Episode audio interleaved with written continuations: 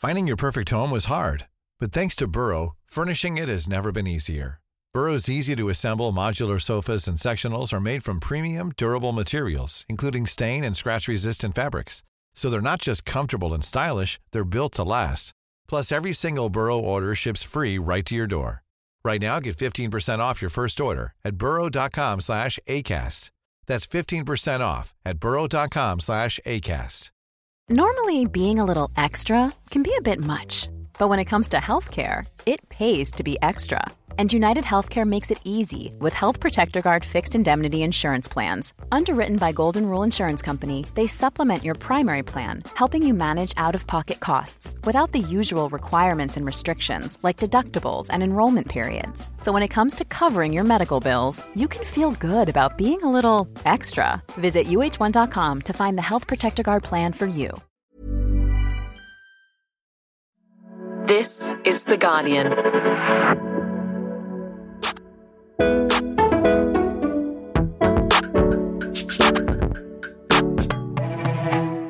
is Save for Later from Guardian Australia, a podcast about online culture and the tabs our brains can't close.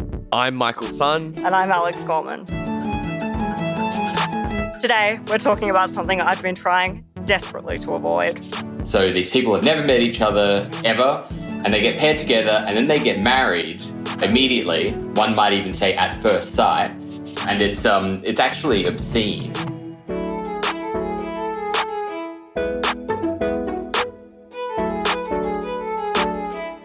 But first, Alyx, I'm so excited that I get to finally talk to you about my favorite topic, my obsession, I would say.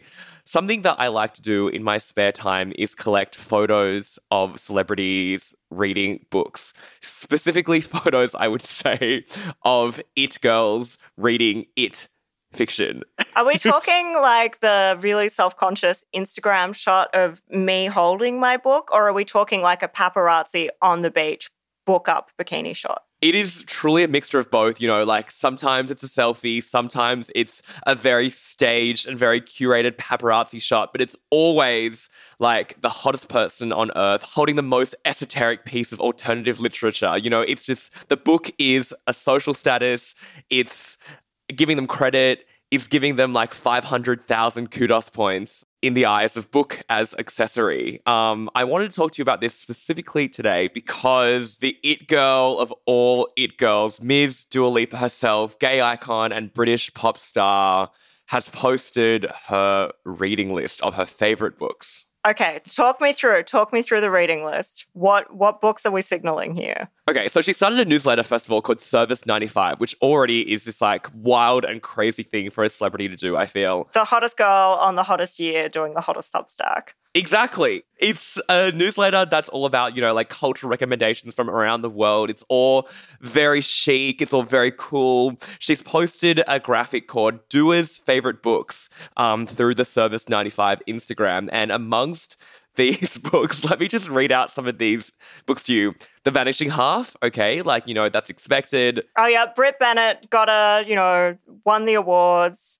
Personally, I think a deeper cut, you go the mothers instead, makes you look smarter. But anyway, continue. There's a book like Pachinko, again, very buzzy book being made into a series. Lisa Taddeo, Animal, like these are all like very normal books. And then you get into the second layer of Dua Lipa's books, which is like Shuggie Bain. Shuggie Bain. Shuggie Bain by Douglas Stuart is on this list. And may I just say, most egregiously of all and most hilariously, none other than A Little Life by Hanya Yanagihara.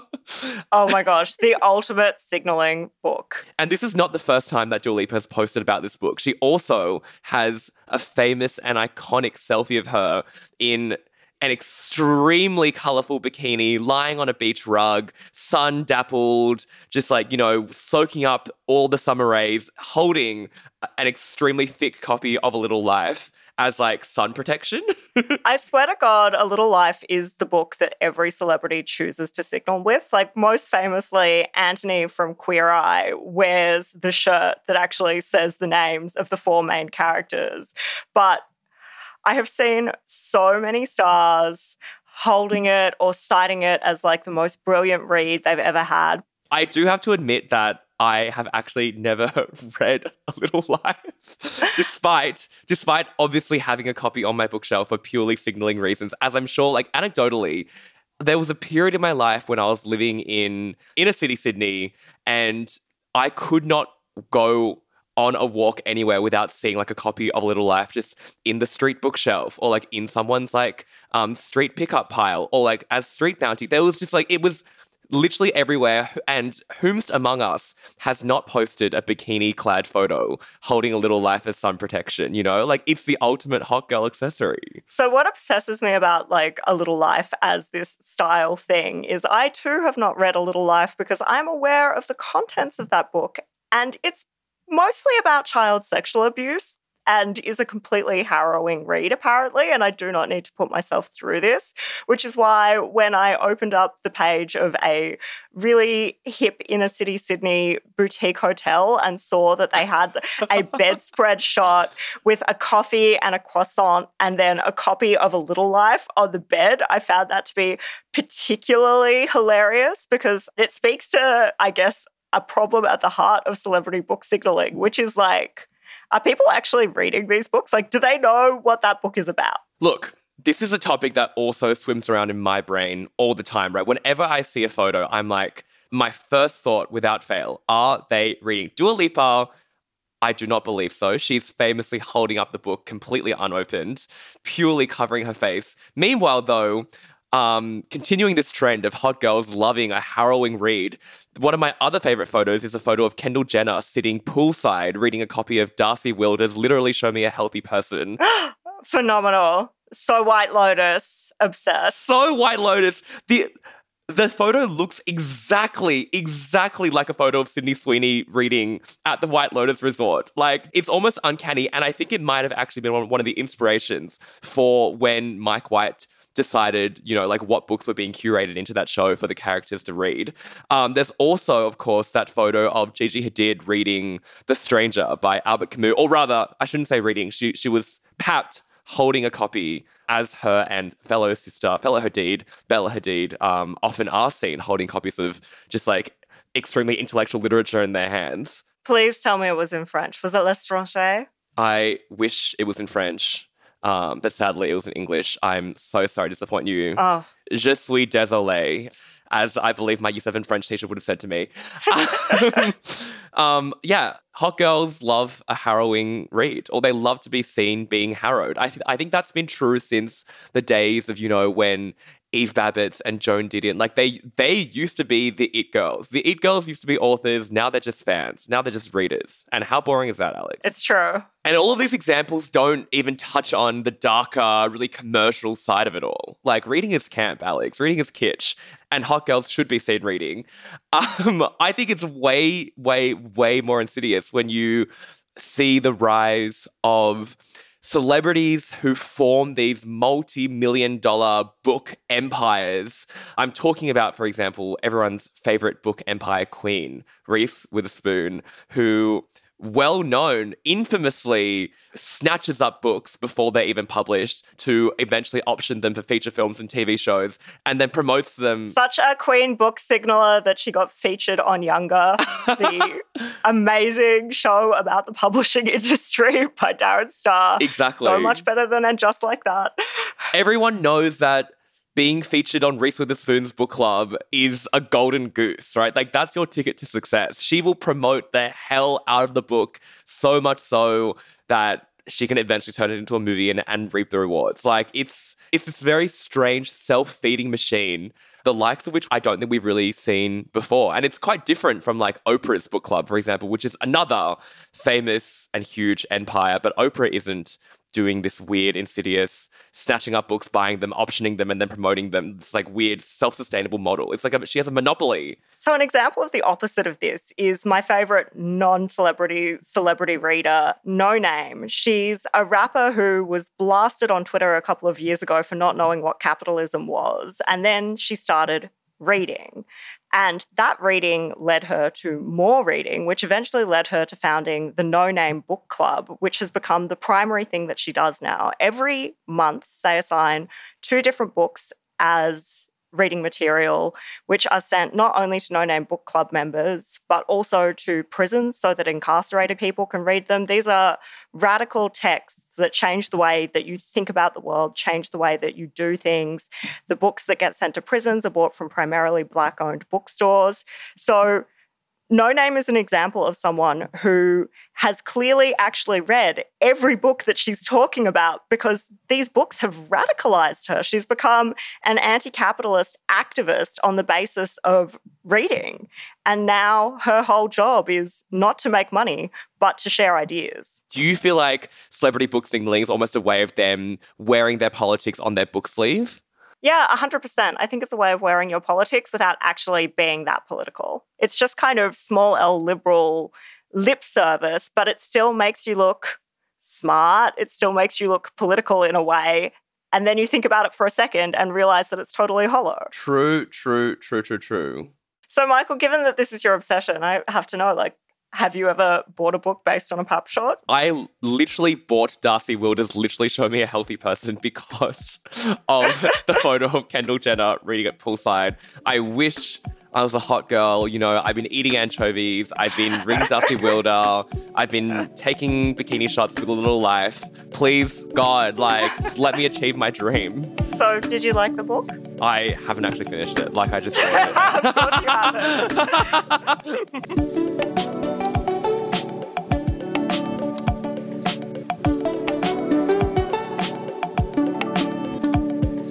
Next up, some dear friends are going to launch us right into the middle of my personal seventh circle of hell, the heterosexual hell, um, so they don't have to endure it alone. Plus, our recommendations for this week are coming up too.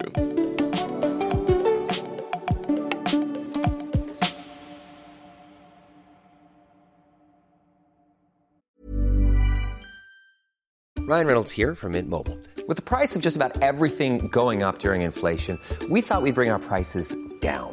So to help us, we brought in a reverse auctioneer, which is apparently a thing. Mint Mobile unlimited premium wireless. Ready to get 30, 30, bit to get 30, bit to get 20, 20, 20, bit to get 20, 20, bit to get 15, 15, 15, 15 just 15 bucks a month. So, Give it a try at mintmobile.com slash switch.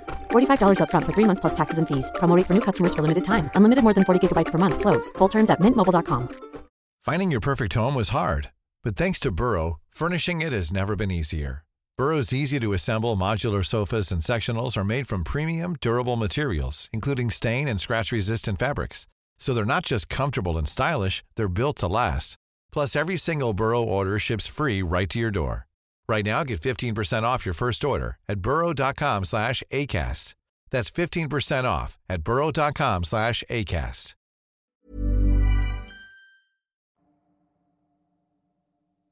Alyx, it feels like we just can't go a week without talking about something hateful. We are today talking about MAFS, Married at First Sight, the Channel 9 reality TV behemoth, currently on its shocking ninth season and extremely famous for just the amount of toxic discourse it generates every single day on the internet. I feel like I can't go a day without seeing headlines about this show. I am just going to read out to you two that I've seen on my feed quite recently so you have an idea of what I have to suffer through in my experience of scrolling. Um, Internet rips apart arrogant MAFS groom. That's the first one. The second one says the internet is defending MAFS daddy Anthony after Selin apparently called him a princess. I've seen the headlines. I too have the Daily Mail on my RSS feed. I understand that MAFS has 1.659 million viewers, which makes it in Australian terms bigger than Ben Hur, the biggest show, but I absolutely refuse to watch this show. I truly believe from my avoidance of it and skimming these headlines that it is not good for the world. Thankfully, we also have two other people who have watched this show and put themselves through a whole bunch of heterosexual nonsense. We do have, of course, Patrick Lenton, writer and deputy arts and culture editor at The Conversation and frequent contributor to Her Majesty's Queen's The Guardian herself. Uh, we're also joined by Bec Shaw, comedy writer for shows like The Weekly and Hard Quiz and many more. These are two people who only do it for the girls and the gays, um, and they're doing it in our inboxes every week via their newsletter, or the heterosexual nonsense I was forced to endure, where they recap reality TV. So they really are the experts in MAFS. I have I have a kickoff question, which is why are you doing this to yourselves? um, I mean, people pay money to see us put ourselves through hell. Uh, basically, it's kind of like the online culture version of gonzo journalism, but instead of like going anywhere and like, you know, taking acid and writing about it or whatever, we just watch MAFS uh, and, and recap it. I'd take the ayahuasca camp anytime over this. Yeah. Well, it does make me want to die, so it is similar in that way. So I actually pulled rank on Michael in order to continue my like MAFS avoidance and forced him to watch an episode. I think being put through hell is the correct way to describe it. Um, it was actually giving workplace exploitation when Alyx forced me to watch an episode of this show. Um, I think the most hellish part for me, though, was when I watched the premiere of this current season of MAFS and I was like, I hate it, I hate it, I hate it. And then halfway through, suddenly my brain chemistry shifted. Mm. My boyfriend was like, let's go to bed. I was like, no, we have to start the second episode. I mean, I feel like these shows are so good at exploiting your brain chemistry. Like, is that is that why they've become appointment viewing? Is that why they've become almost like must see TV for Australians? Yeah, I think so. But also, like Australian TV always does this where they'll take a concept like Survivor or MasterChef or something, and then instead of doing a show a week, it's literally on four times a week. So I feel like MAFS is it gets into your brain and then is also on all the time so you have no space to think about why you're watching it. It's just like, oh, it's on again, we better tune in. It's on again. Oh, it's on again. Can you guys give me a quick water cooler cheat sheet to this season? The heroes, the villains, the racists, etc. Mm, mm, mm. a whole bunch of couples get paired together. So these people have never met each other ever, and they get paired together, and then they get married uh, immediately. One might even say at first sight. Are they literally getting married? Like the contract, the whole deal? Well, they're not legally binding marriages, but the wedding's there. And uh, and then they have to immediately move in together, and then it just seems to be this horrible sort of experience where you are living with a stranger who is also apparently your spouse. Are they all living in one big house together like Love Island or Big Brother? No, no, their own houses. And that's one of the dark things about the show, I think. The Bachelor is, you, it's sort of all in this fantasy land, and the person who is the Bachelor or Bachelorette is in charge and they can send people home. Like they have the power. In MAFS, these people are paired together, so it's a one on one, and then they're left being with that person and trying to make it work. So you have people like Andrew, who's dating Holly, is one of the main villains of the season. She's a beautiful girl. I was absolutely attracted to her when she was walking down the aisle, had a massive smile on my face. Um, but yeah, on our honeymoon, I wanted to try to get closer to her and have some type of intimacy, and we still haven't even kissed yet. He is paired with someone who came into this being like very vulnerable and she's had like she really wants a baby and a husband. Because we had slept together, we were kissing when that happened. So. Well, no, there was absolutely no tongue involved. It was just more like kissing on the mouth, like pecks, and like that's not an intimate kiss for me. I like more than that. It was awkward to me. I didn't feel like she was present during the process. And so he's he's a man who, for example, they had sex, and he told her that and that he'd had more from a one night stand. I felt like I've been more connected to people on one night stands than when I was with when we were intimate. And then when she complained about that, he's like, I'm not going to walk on eggshells around you. I'm being honest. And like, I'm not sure what he's going to get out of this except for my undying hatred. Wait, do they all hook up? Do they have to? You don't have to. I would hope some not. do. You don't have to. That would be very illegal. Yeah, that seems bad. But that is one of the aims. Like they do. Yes. Like that is one of the things they get asked about by the experts, of which there are three people pretending to be expert or experts in something, but it's ruining society. So basically, these experts put the couples through various tests. Some would call them sadistic experiments, um, like asking them to rank their partner's attractiveness, for example. Sounds healthy. Yeah, it, it's it it's all kind of like pitched as this idea of like a social experiment, and these experts are all sort of like, hmm, hmm, what can we learn about intimacy from this horrible experience that we put you through? And it's um, it's actually obscene. It's like um, it's kind of like watching three scientists sort of poking a bunch of monkeys or something. And I do think there is because on the show there's a couple called Jackson and Olivia, and so there seems to be like they're a great match and they've really hit it off. They both seem very nice and sweet in the similar sort of ways. Olivia used to be fat, and so she's not used to men being nice to her at all. And she has huge hang ups about it. So these are the sort of people they're sending in, like people who are like vulnerable. And she's been paired with someone who's a very sweet man. Like that can work. But the problem comes because it's a TV show, they don't want everyone to have a nice man or a nice woman. So there'll be no conflict, it'll just be lovey dovey. So that's when you get.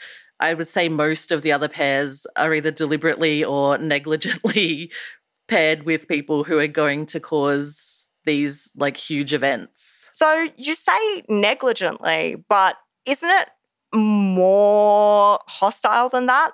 I've read criticisms of previous seasons by Clementine Ford, among others, that say that the show actually glorifies and makes entertaining really toxic relationship dynamics. There have even been accusations of emotional abuse on the show. Yes, such, such as um, uh, there's a couple, Selena and Cody, who have probably been the most in the news uh, lately. And then I just noticed on our honeymoon, he didn't touch me, kiss me, um, or show me any form of like attraction. And Cody has basically admitted to not finding her attractive because she's Asian. Oh.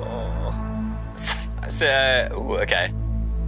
Uh, it's, um,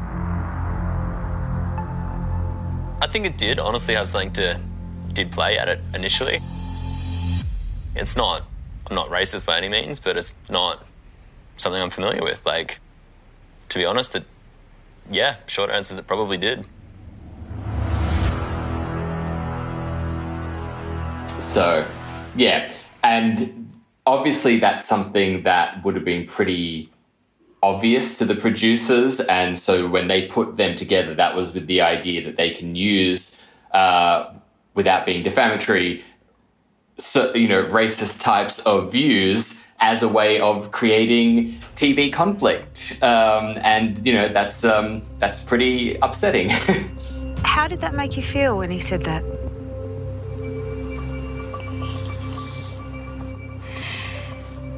Didn't feel great at all.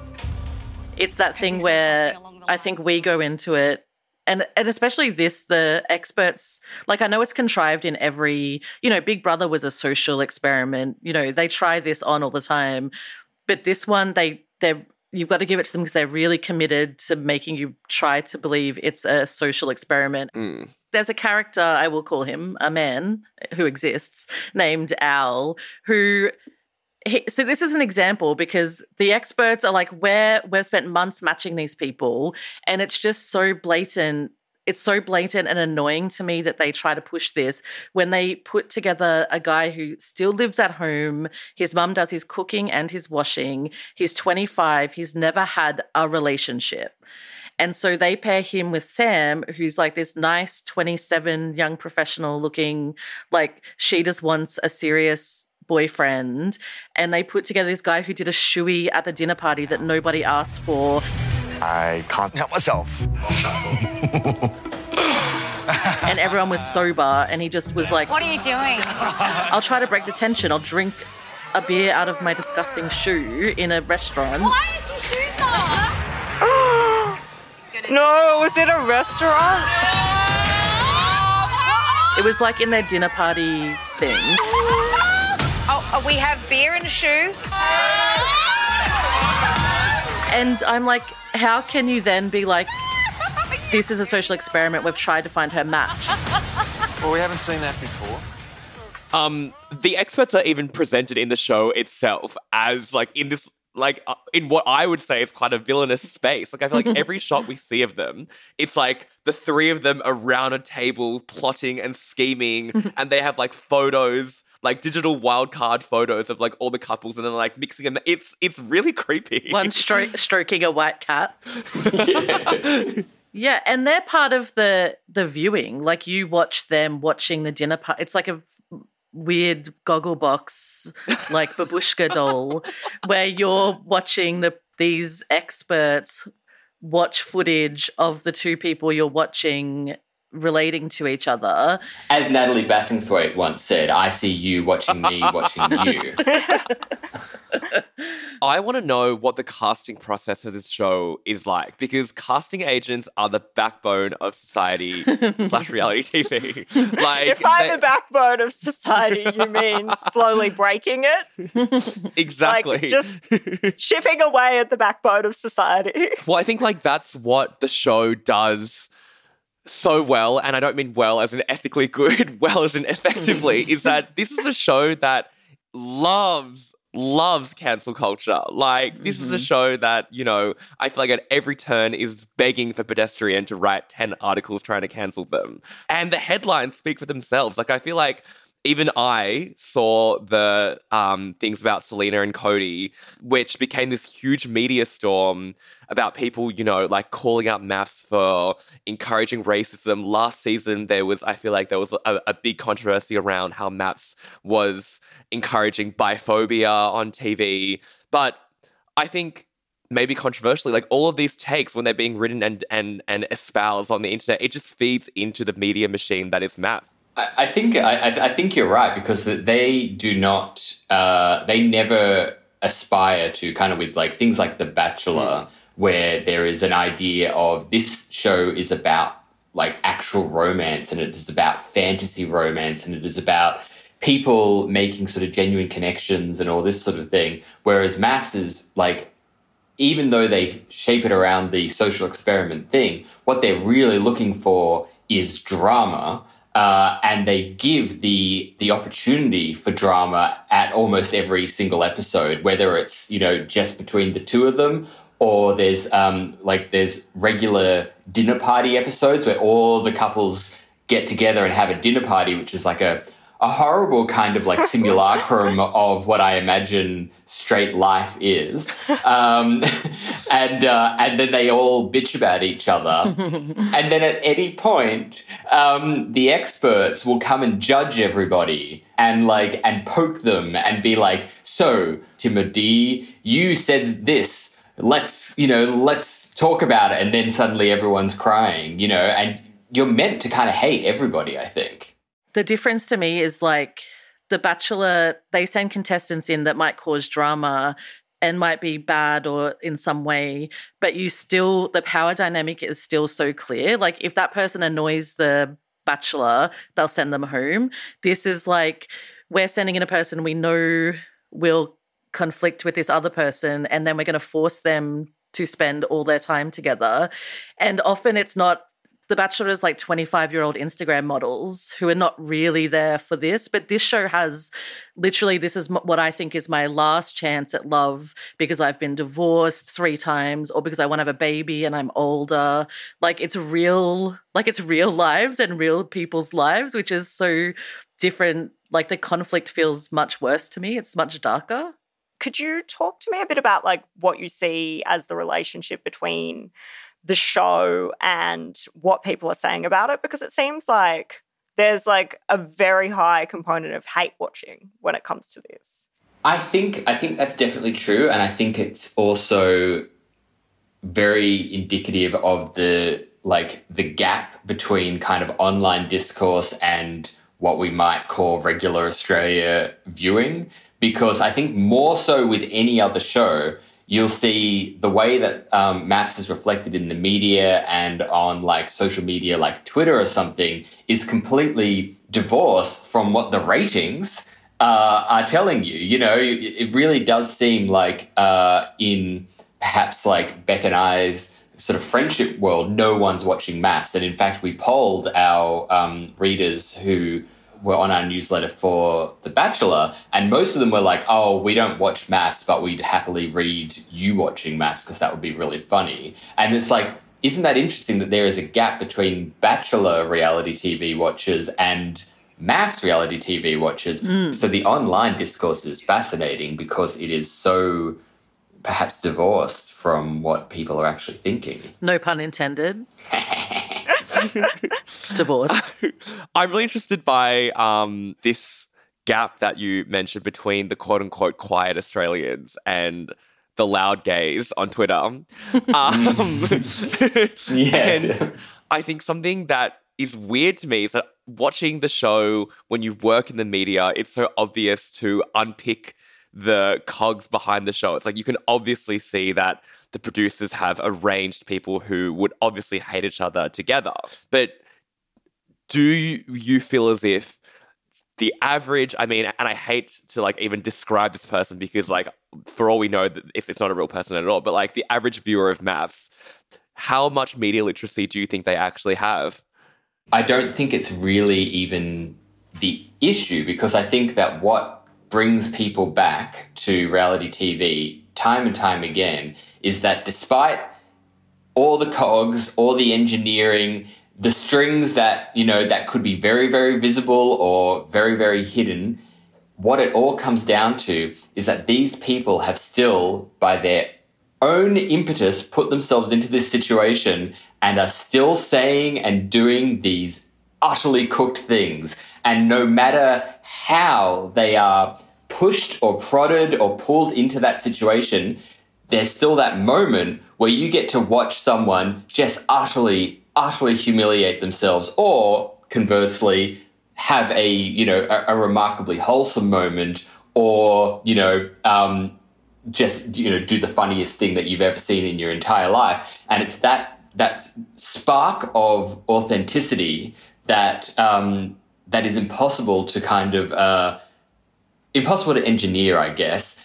That's what makes it compulsive viewing. So it doesn't even matter how much media literacy there is because it's so hard to find, I guess, or no, hard to quantify. okay so just returning to the name of your newsletter obviously it's called all the heterosexual nonsense i was forced to endure it begs the obvious question what is the most heterosexual nonsense you have seen on this season of MAFS Well, there was discourse around Domenica, who's one of the contestants, was talking about how she's how her partner is not sexually interested enough in her. The Intimacy's gone to shit. It has been quite a while since we have been intimate. The last time I was on the honeymoon, I tried to initiate sex this week, but nah. Got nothing out of it. And it came out is because she had her period and he was like freaked out by her period and having sex with her, I've never slept with someone on their period before. as well as all the other men in the room who were freaked out by the discussion. Um, So, wait, wait, so, so she wanted to have sex on her period. which is fine. But it's fine. I stopped trying because I wanted to take a step back. I was like, okay, she's on a period. I'll give her a space. Like, you know, Oh, yeah, of course, they get moody and shit. Well, it's not even that, dude. It's not that. Oh, oh okay, okay, okay. It's not that. And I was just like, are we really having this conversation? Like, first of all, it's extremely personal. But the fact that all these grown men who are like in their 30s or whatever were so freaked out by a discussion about periods, I was just. It's been a no-go zone for me in past relationships. It's like they're on, they're on the period. Okay, That's cool. it. I'll give you space. Look, I've, I've done it before. And you know what? It's a big thing to get your, your head around. Like, oh, that's crazy. Well, have you tried maybe just trying to have a chat with her? It just reinforced what. How different our lives are, I would say. Similar sort of thing is that the other, the most heterosexual nonsense thing that I had to endure was um, when uh, Andrew, who we've talked about quite a bit, To be completely honest, in a roundabout way, you would benefit from my experience in the bedroom. Cool. But he said that, you know, despite having slept with more than 350 women and sex is like really important and he's, you know, criticizing his bride for not being good at it, he said there's one rule. There are some things off limits, um, like no pegging. I'm not like down going down that road with you. And that's that he, he will not let her peg him. Oh, that's fun. Okay, I don't know what No, that is. I, I'm.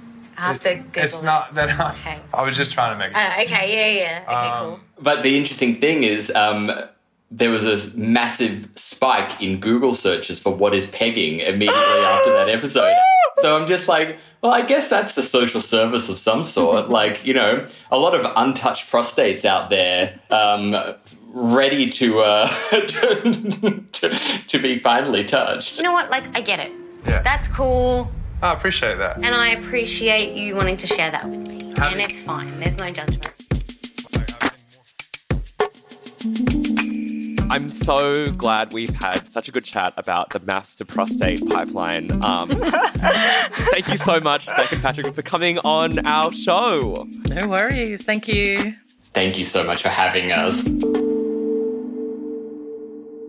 So, Michael, I know that Shuggie Bain is probably at the top of your list this week, but I'm going to push you for another recommendation as well. What have you been loving this week? Top of the list for me this week is a movie called Drive My Car, um, directed by a Japanese director called Ryusuke Hamaguchi. It's just been nom for a couple of Oscars in what industry punches saw as like a shock twist, but it's just such a good movie. It's three hours long. It's based on the Murakami short story, and it's about a man and a theatre director dealing with grief through working with a very large and sprawling cast, as well as his personal driver, who he forms a wholesome and meaningful relationship with. It's just a really beautiful movie. It's worth the three hours t- runtime. That sounds really intellectually challenging. Alyx, do not watch it after you've had two and a half wines like me. You are likely to feel very tired. Uh, but even even so, push through. What is your top of the list this week? Uh, so my top of the list is pure, unadulterated, yum yum yum garbage. It is Inventing Anna, a Shonda Rhimes driven dramification of the story of famous New York socialite scammer Anna Sorokin. It's set at a fictional version of New York Magazine called Manhattan Magazine that they have copied the New York Magazine's font of exactly. It is so OTT and so ridiculous, but the actor who plays Anna Sorokin, whose name I am Julia currently Garner. blanking on, but Julia Garner is incredible. She's so deadpan. She has the best bad German accent. It's just such a delightful Shonda Rhimes binge watch. And also, can I just say, like, obviously, I know we should stop rewarding actors just for physically transforming into their subjects, but she really looks like Anna Sorokin. Like, it's uncanny.